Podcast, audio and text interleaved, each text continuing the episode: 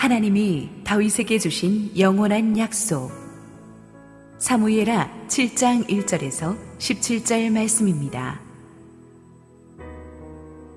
여호와께서 주위의 모든 원수를 무찌르사 왕으로 궁에 평안히 살게 하신 때에 왕이 선지자 나단에게 이르되 볼지어다 나는 백향목 궁에 살거늘 하나님의 괴는 휘장 가운데에 있도다 나단이 왕께 아뢰되 여호와께서 왕과 함께 계시니 마음에 있는 모든 것을 행하소서 하니라.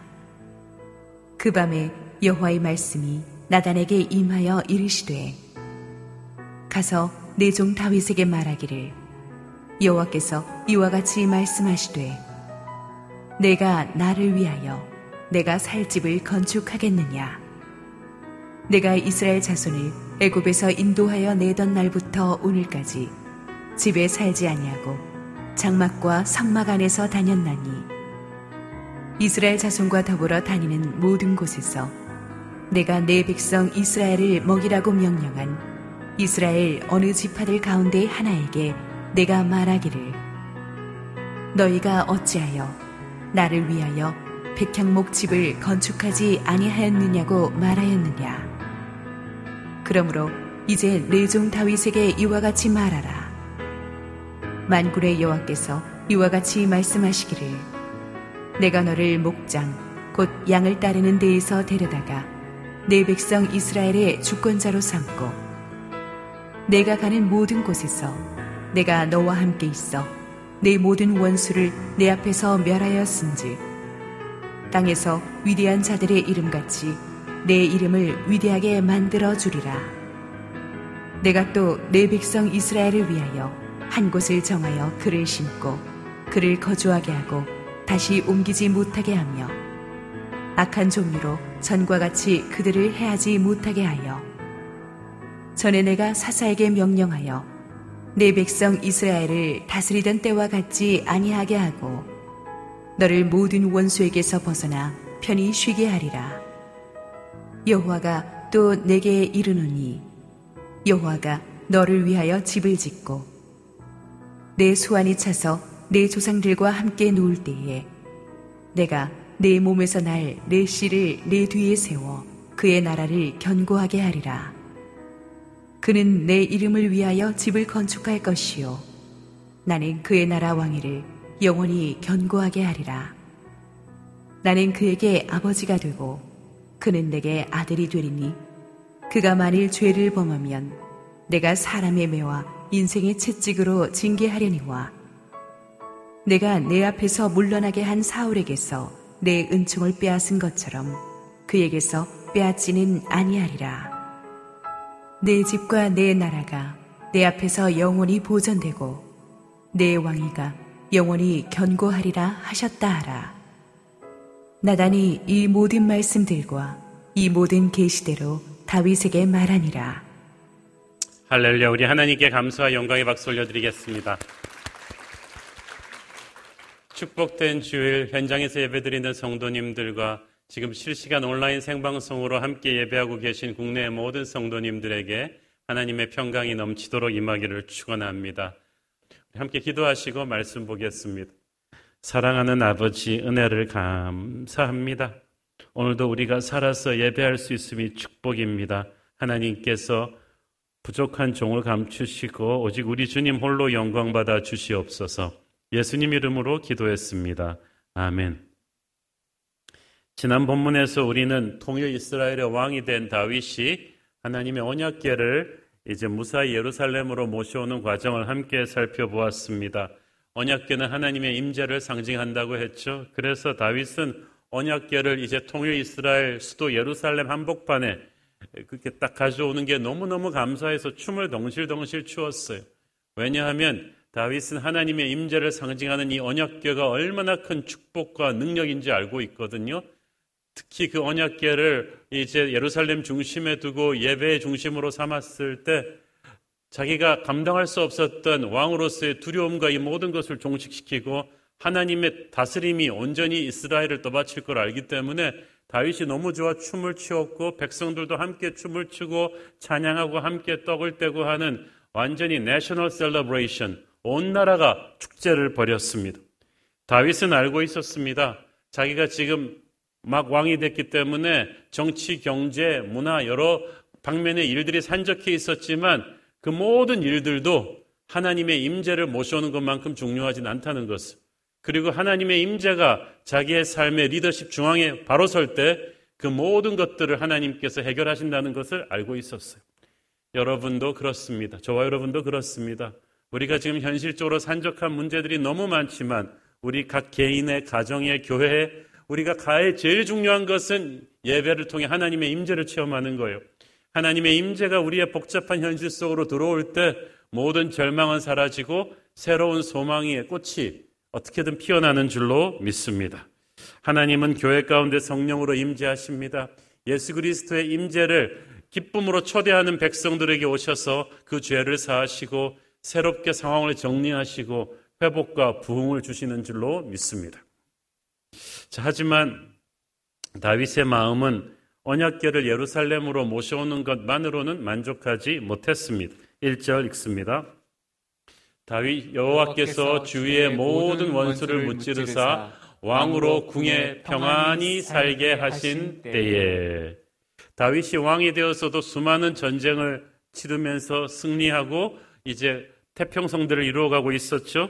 그런데 1절 말씀에 보니까 여호와께서 주변의 원수를 무찌르셨다고 돼 있어요. 분명히 전쟁터에서 싸운 건 다윗인데 하나님께서 하셨다는 거예요. 그리고 그 말이 옳습니다. 겉으로 보기에는 다윗이 한 것 같지만 실은 다윗의 하나님이 이루신 승리죠. 다윗은 패배를 모르는 전쟁 영웅이었습니다. 병력이나 무기면에서 압도적으로 불리한 전쟁도 다윗이 나가면 이겼어요. 이것은 다윗 개인의 능력으로만 보기에는 너무나 이해할 수 없는 미스터리였는데 그래서 다윗은 아군에게는 승리의 상징, 적에게는 공포의 대상. 알고 보니 하나님께서 다 도와주신 것이었어요. 하나님은 우리 인생의 모든 승리 뒤에 계셨던 보이지 않는 손이신 줄을 믿습니다. 겉으로 보기에는 내가 한 것 같은데 실은 아버지께서 해주신 거예요. 그렇지 않습니까? 우리가 잘 자, 자녀들 우리가 키웠나요? 하나님이 키워주셨죠. 우리의 부족함에도 불구하고 우리가 이만큼 먹고 살고 있는 것도 하나님이 다 해주신 거예요. 새로운 교회 부흥은 100% 하나님이 하신 거예요. 담임 목사의 수많은 약점에도 불구하고 하나님께서 이루신 놀라운 부흥입니다. 예수 믿기 전에는 내 인생을 내 힘으로 읽은 줄 알았어요. 자수성가한 줄 알았어요. 그런데 아니었어요. 하나님의 은혜가 없이는 여기까지 올 수 없었어요. 하나님의 사람은 그렇게 생각해요. 내 손으로 열심히 했지만 결국 하나님이 다 하셨다는 것을 인정을 합니다. 이건 남들에게 신앙 좋다는 말 듣기 위해서도 아니고 겸손해서 하는 말도 아니고 진짜예요. 진짜 그렇다니까요. 우리가 노력했죠. 재능도 있죠. 그렇지만 노력과 재능만으로 인생에서 승리할 수 있어요? 우리가 상상할 수도 없는 미스테리어스한 그런 일들이 많이 일어나는데 어떻게 우리가 무사히 여기까지 왔겠어요? 하나님의 역사인 줄로 믿습니다. 사사 시대 때도 사울왕 때도 외세 침략은 항상 있었어요. 하나님께서는 그때마다 사사들을 일으켜서 그들을 물리치셨지만 하나님이 다윗에게 주신 승리는 차원이 달랐어요. 그때는 간신히 침략군을 물리치고 살아남는 전쟁이었지만 지금은 다윗이 침략군을 완전히 괴멸시키고 그들의 싸울 의지를 꺾어버려 가지고 그들이 다윗에게 신하가 되었어요. 조공을 바치게 되었어요. 그러니까 인간의 힘으로 하는 승리하고 하나님이 주시는 이 승리의 차이가 이전의 사람들과 다윗에게 주시는 승리는 차원이 달랐던 거예요. 이렇게 전무후무한 승리를 두면서 태평성대를 이루게 되면 그래서 통일왕국의 왕이 되면 여러분 같으면 무엇을 하겠습니까? 아, 10여 년의 광야 생활을 이제 뒤로 한 채 좀 성공의 단물을 먹으면서 살고 싶지 않겠습니까? 그런데 이 시점에 다윗이 정말 하나님을 감동시키는 그리고 어, 정말 역사에 남을 놀라운 소원을 결심하게 되죠. 2절 읽습니다. 왕이 선지자 나단에게 이르되 벌지어다 나는 백향목 궁에 살거늘 하나님의 교회는 휘장 가운데에 있도다. 지금 다윗은 백향목 그 당시는 최고의 건물이 백향목으로 만든 거였는데 이 백향목은 아무 데서나 오는 백향목이 아니라 이름난 해양왕국 두로에서 온 두로왕 히람이 정말 엄선해서 보내준 최고급 백향목에 두로의 목수들이 와서 도와준 요즘으로 치면은 7성급 최고의 호텔 펜트하우스급 궁궐이에요. 여지간한 사람 같으면 10여 년을 광야 생활하다가 그런 의리의리한 집에 들어가서 살면은 황홀해지고 교만해지지 않겠습니까? 그런데 다윗은 백향목 최고의 궁궐에 살면서도 영적으로 나태해진 게 아니라 오히려 마음이 불편했어요. 왜? 하나님의 구애는 아직도 휘장 가운데 있었기 때문이죠. 하나님의 교회는 출애굽한 뒤부터 광야 생활을 거쳐서 수백 년 동안 사사 시대를 거쳐오면서 계속해서 이렇게 이곳저곳으로 옮겨 다니다가 지난번 본문에서 배웠듯이 다윗이 오벳 에돔의 집에서 예루살렘에서 으로 옮겨온 거예요. 그래서 잘 마련한 장막 안에다 두었지만 그래도 다윗이 자기가 사는 의리의리한 왕궁에는 비교할 바가 안 되니까 다윗이 너무 마음이 불편했어. 나는 하나님께 베스트를 드리고 싶다. 내가 하나님을 위해서 전을 지어 드리고 싶다는 선한 마음을 품었어요. 다윗은 훌륭한 사람이죠. 어, 보통 사람이 인생이 힘들 때는 믿음이 좋다가도 성공하고 나서 사람 바뀌는 경우가 허다합니다. 힘들 때는 하나님이 자기를 도와주시기만 하면 내가 성공하면 하나님께 바치고 하나님의 일을 하겠습니다.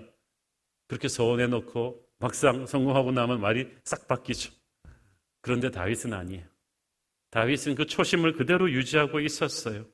우리도 힘들 때나 잘 될 때나 늘 하나님에게 베스트를 헌신하겠다는 그 마음이 흔들리지 않는 사람 되기를 축원합니다. 그리고 다윗이 왕이 마음 먹었으니까 그냥 밀어붙이면 될 텐데 그렇게 하지 않고 하나님의 선지자 나단과 상의를 해요. 우리가 이런 겸손이 필요해요. 대개 내가 하나님의 음성을 들었다 하는 분들 중에는 주관적이고 좀 독단적인 분들이 많아요. 내가 하나님의 음성 들었으니까 내가 한다. 끝. 이러면 대화가 안 되죠. 어떻게 공동체의 질서가 유지되겠어요? 내가 비록 기도로 확신했다 할지라도 이렇게 나단같이 믿음이 성숙한 영적인 멘토와 의논해 보는 게 좋습니다. 그래서 크로스 체크를 해야죠. 3절 읽습니다. 나단이 왕께 하려 여호와께서 왕과 함께 계시니 마음에 있는 모든 것을 행하소서 하니라. 자, 근데 나단은 하나님의 선지자였지만 다윗 왕의 선한 소원을 듣고 깊은 감동을 받았습니다. 야, 역시 다윗 왕은 사울 왕과 다르구나. 왕이 되자마자 제일 먼저 언약궤를 예루살렘으로 가져오시더니 이제는 최선을 다해서 하나님의 전을 짚고 싶어 하는 이런 왕이 어디 있냐? 그러니까 하나님이 다윗을 총애하시지. 이런 사람이 궁전을 아니 이 성전을 안 세우면 누가 세우겠는가? 그래갖고 나단도 그냥 앞뒤 가리지 않고 그렇게 하세요. 왕의 마음에 품은 대로 하십시오라고 축복해 주었습니다. 나단도 막 거의 99% 확신한 것 같아요. 도대체 이렇게 선한 하나님의 사람이 하나님이 기름 부으신 왕이 건축을 안 하면 누가 하겠느냐? 그런데 이것 또한 나단의 속단이었어요. 그래서 하나님께서 그 밤으로 나단의 생각을 시정해 주셨습니다. 나단이 가서 기도한 게 아니라 하나님이 다이렉트로 말씀을 주셨죠. 4절, 5절.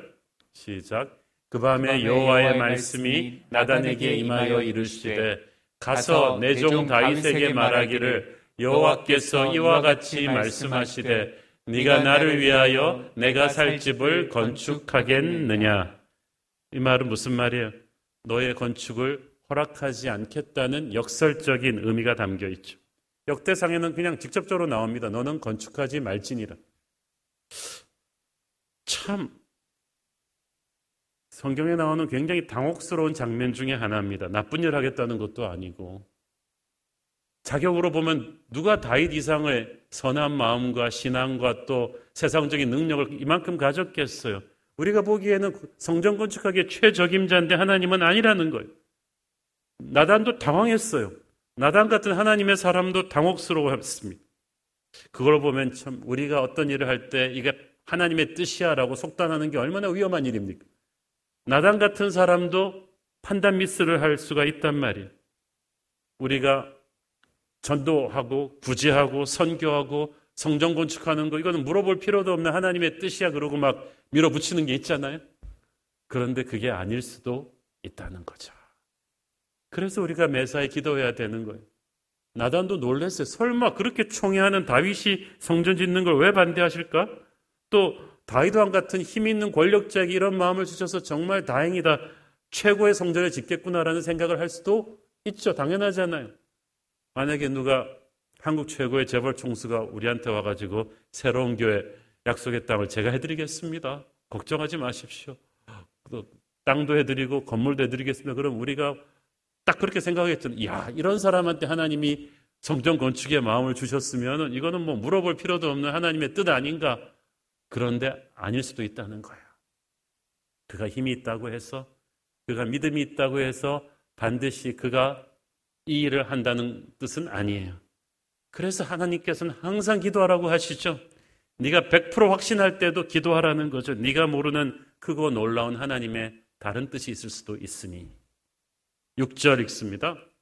내가 이스라엘 자손을 애굽에서 인도하여 내던 날부터 오늘까지 집에 살지 아니하고 장막과 성막 안에서 다녔나니. 자, 성전 건축에 대한 다윗의 시각과 하나님의 시각이 이렇게 달랐어요. 다윗 생각에는 하나님의 언약궤는 가장 좋은 집에 들어가야 한다고 생각하고 그게 주께 영광 돌리는 거라고 생각했어요. 자기가 광야 시절에 고생할 때는 힘이 없어서 못 해드렸으니까 지금은 힘이 있으니까 최고를 해드리는 게 하나님께 영광이라고 생각했는데 하나님께서 이걸 거절하시면서 무슨 말부터 하시냐 하면 내가 이스라엘 자손을 애굽에서 인도해서 내 때부터 나는 화려한 집에 거하지 않았다고 말씀하십니다. 애굽에서 인도하여 내던 때가 언젠가요? 그들이 애굽에서 노예 때요. 종이란 말이에요. 모두가 그들을 무시하던 때고 애굽에서 나왔어 그다음부터 난민입니다. 옛날에는 노예, 이제는 아프간 같은 난민. 그렇게 그러니까 자존감이 땅에 떨어져 있는 그런 사람들을 하나님은 부끄러워하지 않으시고 같이 다니셨어요. 그들이 먼지 뒤집어 쓰고 든그 얄궂은 그 천막 속에서 언약궤는 같이 있었는데 하나님은 그때도 힘들지 않았다고 하시면 나는 행복했다. 너희들과 함께 그렇게 있는 게 행복했다. 내가 언제 이스라엘의 어떤 돈 많은 지파에게 나한테 왜 백향목 집을 안 지어주냐고 말한 적이 없지 않느냐는 거예요. 내가 한 번도 그런 적이 있느냐고 하나님께서 말씀하십니다. 그래요. 하나님은 달라요. 이방의 신들과는 달라요. 어, 사람들에게 값비싼 재물을 바치고 요구하고 호화로운 신전을 짓는 걸 원하는 분이 아니셨어요. 하나님은 초가 삼간이라도 하나님의 백성들과 함께 계시는 것 자체가 행복하셨습니다. 그런데 우리는 자꾸 세상적으로 생각해요. 하나님께 뭘 근사한 걸 해드려야 하나님을 만족시킬 거라고 생각하는 사람은 거꾸로 하나님이 나한테 뭔가 근사한 걸 해줘야 하나님이 나를 사랑한다고 생각할 사람일 수도 있죠.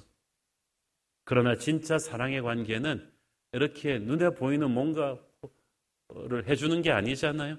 그렇게 따진다면 최고의 명품 백과 다이아 반지를 주고받을 수 있는 재벌 그룹의 커플들은 영원히 이혼하지 않게요? 그런데 그렇게 화려한 걸 주고받는 사람들이 다 이혼하잖아요. 그런가 하면 초라한 사글새방에 살면서도 서로 애틋하게 사랑하며 오래 해로하는 부부도 있죠.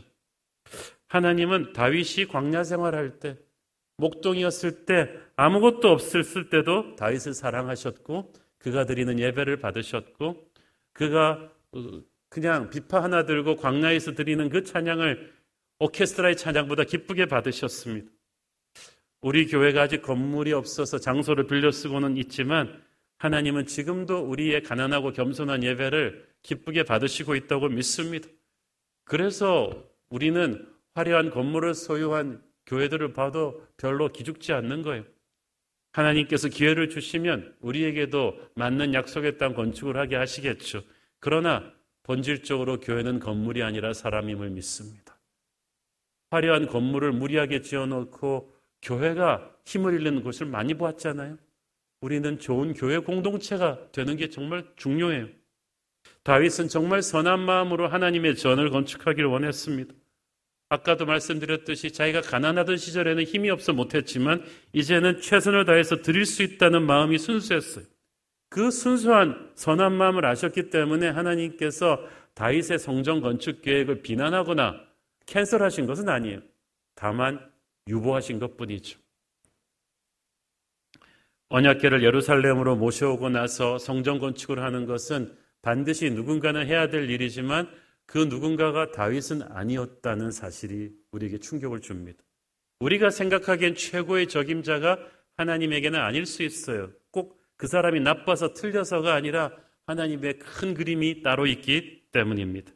그러므로 우리는 하나님의 일을 할 때 열심히만 하는 게 아니라 늘 기도하면서 방향 체크를 하면서 해야 돼요. 그래야 하나님이 원하시는 것이 무엇인지를 확인할 수 있고 하늘이 땅보다 높은 같은 하나님의 큰 뜻의 결을 따라서 어, 갈 수가 있죠. 하나님께서 자기 백성에게 요구하시는 것은 눈에 보이는 화려한 성전을 만들기 전에 그 성전에서 예배할 사람들의 마음이 제대로 정리되는 것이었습니다. 이들은 수백 년 동안 난민 생활을 하면서 우상 숭배를 하고 죄로 물들어 있었습니다. 이제 다윗이 통일을 하면서 그들의 마음이 다윗처럼 온전한 예배자로 바뀌어져 가는 과정이 아직 완전히 되지 않았던 거예요. 그리고 하나님께서 다윗의 성전 건축을 반대하신 결정적 이유가 또 하나 있어요. 역대상 22장 7절 8절. 다윗이 솔로몬에게 이르되 내 아들아 나는 내 하나님 여호와의 이름을 위하여 성전을 건축할 마음이 있었으나 여호와의 말씀이 내게 임하여 이르시되 너는 피를 심히 많이 흘렸고 크게 전쟁하였느니라 네가 내 앞에서 땅에 피를 많이 흘렸은즉 내 이름을 위하여 성전을 건축하지 못하리라. 와, 생각지도 못했던 일이죠. 다윗이 수많은 전쟁을 치르면서 피를 많이 흘렸는데 하나님께서는 그것이 네가 성전 건축을 직접 못하는 치명적인 영적인 이유라고 하십니다. 이는 성전 건축이 화평케 하는 자에게 손에 의해 수행되어야 함을 뜻하죠. 물론 다윗이 치른 모든 전쟁이 잘못된 전쟁이란 말은 아닙니다. 그가 치른 모든 전쟁은 하나님이 함께 하시는 하나님의 뜻을 이루는 거룩한 전쟁이었음이 분명합니다. 그러나 그 전쟁의 스피릿은 본질상 이 성전과 조화될 수 없다는 거죠.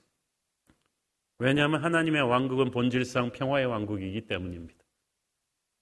다윗의 사명이 하나님 중심의 신정 국가인 통일 이스라엘의 기본을 기반을 놓는 것이었다면 하나님과 인간의 화해의 장소인 성전의 건축은 평화의 왕이었던 아들 솔로몬에게 주어질 사명입니다. 누가 옳고 누가 그르고가 아니라 그냥 사명이 다른 거예요. 다윗은 그때 깨달았어요. 자기가 힘이 있고 돈이 있고 선한 소원이 있다고 성전 건축을 할 수 있는 게 아니라는 사실을 사람마다 하나님이 그어 주신 어떤 한계가 있어요. 각자에게 주어진 열정과 은사, 하나님의 특별한 그 시대의 섭리에 따라 할 수 있는 일과 없는 일이 있어요. 그리고 하나님이 오라요. 그런데 우리는 선한 소원을 가지고 하나님의 일이라면 좋은 거 내가 다 해보고 싶어요. 그런데 아닌 경우가 많아요. 저도 12년 목회오면서 교회적으로 해보고 싶은 일들이 많았는데 하나님이 아니라고 문을 닫아버리시는 것들이 있었어요. 그리고 그때마다 좀 섭섭했지만 그때 물러서는 것이 은혜였고 축복이었어요. 여러분, 자신의 한계, 하나님이 그어주시는 한계를 인정하시고 그걸 받아들일 수 있는 게 영적 성숙입니다. 근데 다윗이 그걸 잘했던 거예요. 그걸 잘하면 복을 받죠. 하나님께서는 자 아까 말씀드렸듯이 성전 건축하겠다는 그 마음 자체는 좋은 거였어요. 그래서 다윗의 그 선한 마음을 하나님은 기쁘게 받으시고 성전 건축을 직접 하는 것은 노하셨지만 다윗이 생각지도 못한 축복을 또 선물로 주셨습니다. 8절 읽습니다. 그러므로 이제 내 종 다윗에게 이와 같이 말하라. 만군의 여호와께서 이와 같이 말씀하시기를 내가 너를 목자 곧 양을 따르는 데에서 데려다가 내 백성 이스라엘의 주권자로 삼고 자, 내 백성 이스라엘의 주권자로 삼기 전에 다윗은 양치기 목동이었다는 사실을 상기시켜 줍니다. 왜 이 말씀을 하시는가 두 가지 이유가 있는 것 같아요. 첫째는 다윗아 네가 어디서 왔는지를 잊지 말아라. 너는 낮은 목동이었지만 내가 너를 선택해서 여기까지 올렸다. 항상 그 겸손을 잊어서는 안 된다. 둘째 이유는 그 반대요. 하지만 그렇다고 해서 너의 출신 성분이 미천하다고 해서 사람들 앞에서 기죽을 필요는 없다. 왜냐하면 목동이었던 너를 왕으로 세운 것은 나 하나님이기 때문에 앞으로 너의 권위에 대적하는 것은 너를 세운 나의 권위에 대적하는 것이다. 함부로 너를 비난하지 못하도록 강하고 담대하라. 저는 하나님께서 어쩌면 다윗에게 이렇게 말씀하고 계신지도 모르겠습니다. 다윗아, 남들은 모두 왕이 된 너를 부러워하겠지만 실은 네 마음속에는 내가 이걸 잘할 수 있을까라는 두려움이 있구나. 그러나 미래가 두렵다면 이제까지 내가 너를 도와주었던 과거를 생각해 봐라. 그러면 두려움이 사라질 것이다. 9절 읽습니다. 네가 가는 모든 곳에서 내가 너와 함께 있어 네 모든 원수를 네 앞에서 멸하였은즉 땅에서 위대한 자들의 이름 같이 네 이름을 위대하게 만들어 주리라. 다윗이 네가 가는 모든 곳에서 너의 원수들을 묻어뜨린 것은 바로 나였다. 그러므로 그 당시는 원수들이 너무나 두려웠지만 이제는 다 그들은 히스토리가 되어버리지 않았느냐? 내가 너의 이름을 위대하게 만들어 주겠다. 그 말은 모든 면에서 네가 모든 백성들의 존경과 두려움의 대상이 되게 하겠다는 거죠. 자, 여러분, 이게 세상적으로 단순히 유명해지는 거랑 하나님이 이름을 위대하게 만들어주는 건 차원이 다릅니다. 자기 노력으로 세상적으로 유명해질 수는 있지만 그 유명한 사람들 뒤에서 막 험담하고 비난하고 많이들 그러잖아요. 그런데 하나님이 주시는 명성은 아무도 건드릴 수 없을 거란 거예요. 수많은 다윗의 적들이 다윗의 명예에 흠집을 내려고 했지만 소용이 없었어요. 건드릴 수 없는 하나님의 기름 부심이 다윗의 명성과 함께 했던 거예요. 여러분, 하나님이 여러분을 높여 주시면 세상이 여러분을 깎아내릴 수 없어요. 시간이 가도 흔들리지 않는 명성을 주실 것입니다. 10절 또 있습니다. 내가 또 내 백성 이스라엘을 위하여 한 곳을 정하여 그를 심고 그를 거주하게 하고 다시 옮기지 못하게 하며 약한 종류로 정과 같이 그들을 해하지 못하게 하며 이 약속도 굉장한 약속인데요. 전에는 백성 이스라엘들이 한 곳에 있는 것 같지만 한 곳에 모여 살지 못했던 불안함이 있었어요. 왜냐하면 광야 40년은 그렇다 치고 약속의 땅에 들어와서도요. 완전한 정복을 하지 못했어요. 각 지파가. 그러다 보니까 여호수아가 죽고 나서는요. 계속해서 외세 침략이 많았어요. 그러다 보니까 외세 침략이 와서 막 마을이 불타고 그러면 또 짐 다 싸들고 지파별로 여기 옮겼다가 저기 옮겼다가 집시처럼 유랑민처럼 그렇게 불안불안하게 수백 년을 살았단 말이에요. 그런데 하나님께서 다윗 너의 시대는 그게 끝이다.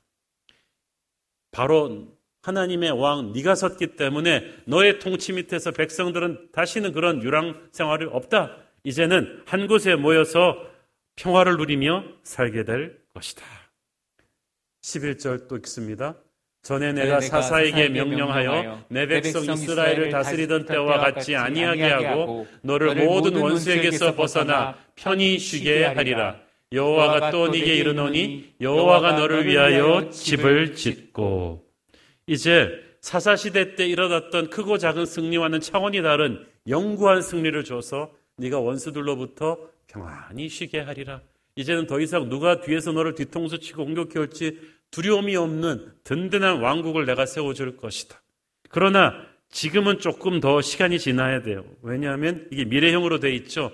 내가 너를 쉬게 하리라. 지금은 다윗의 정복 전쟁들이 아직 다 끝나지 않았어요. 이것이 아까 말씀드린 왜 솔로몬 때까지 성전 건축이 유보되었는지에 대한 부분적인 답입니다.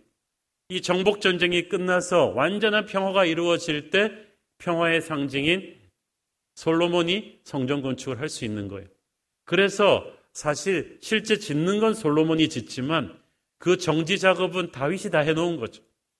그래서 하나님의 눈에는 실제 지은 솔로몬보다 다윗의 그 공로가 더 컸어요. 그리고 진짜 대단한 축복은 그 다음부터 나오죠. 여호와가 너를 위하여 집을 지어줄 것이다. 기가 막히지 않습니까? 다윗이 하나님께 집을 지어드리겠다 그랬는데 하나님께서 성전 건축은 네가 하지 마라 그래 놓으시고는 대신 내가 너를 위해 집을 지어주면 어떻겠냐. 그런데 하나님이 지어주시겠다는 집은 물리적인 건물이 아니라 다윗의 후손들, 그의 가문의 미래를 말하는 거예요. 내가 너희 가문을 명예로운 믿음의 가문으로 대대손손 빛나게 해줄 것이다. 라는 뜻이에요. 지켜줄 것이다. 실제로 유다 왕국 500년 내내 다윗의 후손 왕들 중에는 잘난 사람, 못난 사람, 사고 치는 사람 많았지만 그들의 부족함에도 불구하고 그 왕국을 500년 동안 지탱시켜 줬어요. 하나님께서. 그리고 그때마다 그 역대상하 열왕기상하에 보면 그 말이 나옵니다. 내가 다윗에게 한 언약 때문에 너를 축복한다. 내가 널 봐서는 그냥 나라를 망하게 하고 싶지만 너의 조상 다윗에게 한 언약 때문에. 그러니까 여러분 얼마나 놀라운 거예요. 우리가 하나님을 사랑하는 믿음의 조상으로 올바르게 서면요. 우리의 자자손손 가장 멋진 하늘나라 보험이 그들을 위해서 딱 된다는 것. 믿음의 명문가가 대대로 내려가게 된다는 뜻입니다. 12절 13절 읽습니다. 네 수완이 차서 네 조상들과 함께 누울 때에 내가 네 몸에서 날네 씨를 네 뒤에 세워 그의 나라를 견고하게 하리라. 그는 내 이름을 위하여 집을 건축할 것이요 나는 그의 나라 왕위를 영원히 견고하게 하리라. 네 몸에서 날 그 씨는 솔로몬을 가리키죠. 솔로몬이 다윗이 죽고 난 뒤에 성전 건축을 완수할 것이다라는 하나님의 예언입니다. 자, 그렇게 보니까요. 우리가 하나님의 일을 볼 때 믿음의 경주 큰 그림으로 봐야 돼요. 이 경주를 나 혼자 뛰어서 끝나는 게 아니에요.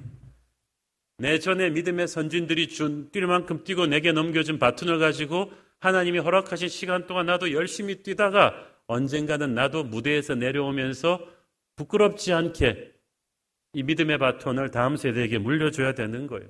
그러므로 당장 내 세대에 내가 다 못한다고 해서 하나님의 일이 안 된다고 단편적으로 속단하지 말라는 거죠.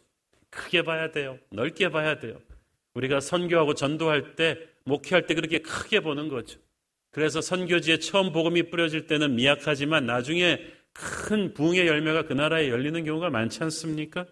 여러분, 큰 시각으로 하나님의 일을 보십시오. 자, 아까 말씀드렸죠?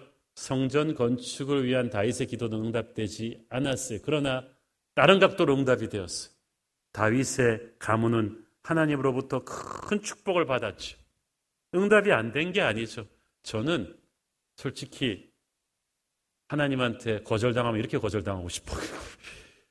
내가 구한 거는 안 되지만 내가 몰랐던 더 크고 놀라운 축복을 하나님이 나의 순수한 마음을 보시고 내가 지혜가 부족해서 내가 요구한 그대로는 응답이 안 돼도 하나님이 제 선한 동기를 보시고 내가 청각지도 못한 하늘의 축복을 부어주시는 거 이게 최고죠 뭐.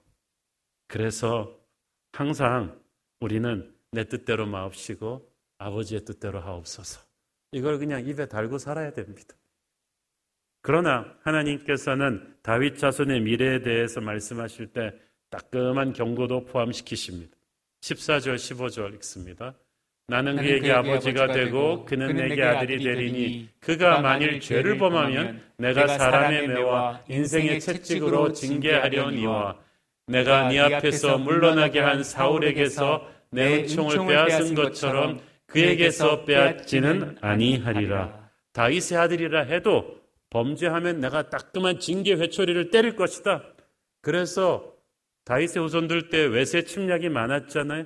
그러나 사울처럼 그렇게 허무하게 망하지는 않게 하겠다. 500년이 넘게 가죠. 그리고 중요한 말이 나와요. 16절.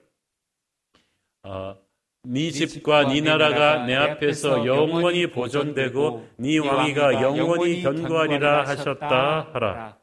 자, 이것을 세상적인 관점으로 그냥 해석하면 안 됩니다. 왜냐하면 그렇게 생각하면 다윗의 왕조가 영원히 갈 것 같았는데 유다 나라는 500년 만에 망하거든요. 그러면 너의 왕위가 영원히 폐해지지 아니하려는 말은 영적으로 해석을 해야 돼요. 유다 나라는 망했지만 다윗의 후손 예수 그리스도가 태어나십니다. 그리고 그분의 나라는 영원합니다. 다윗은 구약에서 예수님을 예표하는 인물이라고 말씀드렸죠. 하나님께서 다윗과 함께 하셔서 모든 원수들을 무너뜨리셨듯이 예수께서 십자가 권세로 모든 원수 마귀를 멸하셨습니다. 그러므로 그 당시 군사들은 무조건 다윗의 밑에 들어가면 돼요. 아무리 병약하고 미약한 군사라 검정이 군사도 다윗의 리더십 밑에 들어가 싸우면 그 군대는 이겨요. 우리도 마찬가지예요. 부족한 죄인들이지만 예수님의 리더십 밑으로 들어가기만 한다면 나 혼자 해보겠다고 잘난 척하지만 않는다면 우리는 이길 것입니다. 또한 다윗의 리더십으로 인해서 이스라엘이 이리저리 방황하며 구박받던 이 유랑자 생활, 난민 생활을 끝내고 한 곳에 모여 안식하게 되었듯이 우리가 예수 그리스도를 왕으로 모실 때 인생의 방황이 끝나죠. 그때 안식하게 돼요. 그때 원수들로부터 비로소 자유하게 되는 거예요. 여러분을 공격하는 원수들로부터 자유케 되기를 원하십니까? 예수님의 통치 밑으로 온전히 들어가십시오. 반반씩 그렇게 갈라서 서 있지 말고 그분의 리더십 밑으로 온전히 들어가는 거예요. 우리의 왕이신 예수 그리스도, 모든 이름 위에 뛰어나신 그분의 이름을 붙잡고 사십시오. 세상 그 무엇보다도 그분의 임재를 사랑하고 그분과 동행하며 가십시오. 그러면 어떤 폭풍 가운데서도 주님은 우리와 우리 가문의 미래를 지키실 줄로 믿습니다. 기도하겠습니다. 사랑하는 아버지 은혜를 감사합니다. 하나님, 다윗과 함께 하셨던 하나님이 우리와 함께 하신 하나님이신 줄 믿습니다. 부족하지만 손잡아 주시고 축복하여 주시고 동행하여 주옵소서. 예수님 이름으로 기도했습니다. 아멘.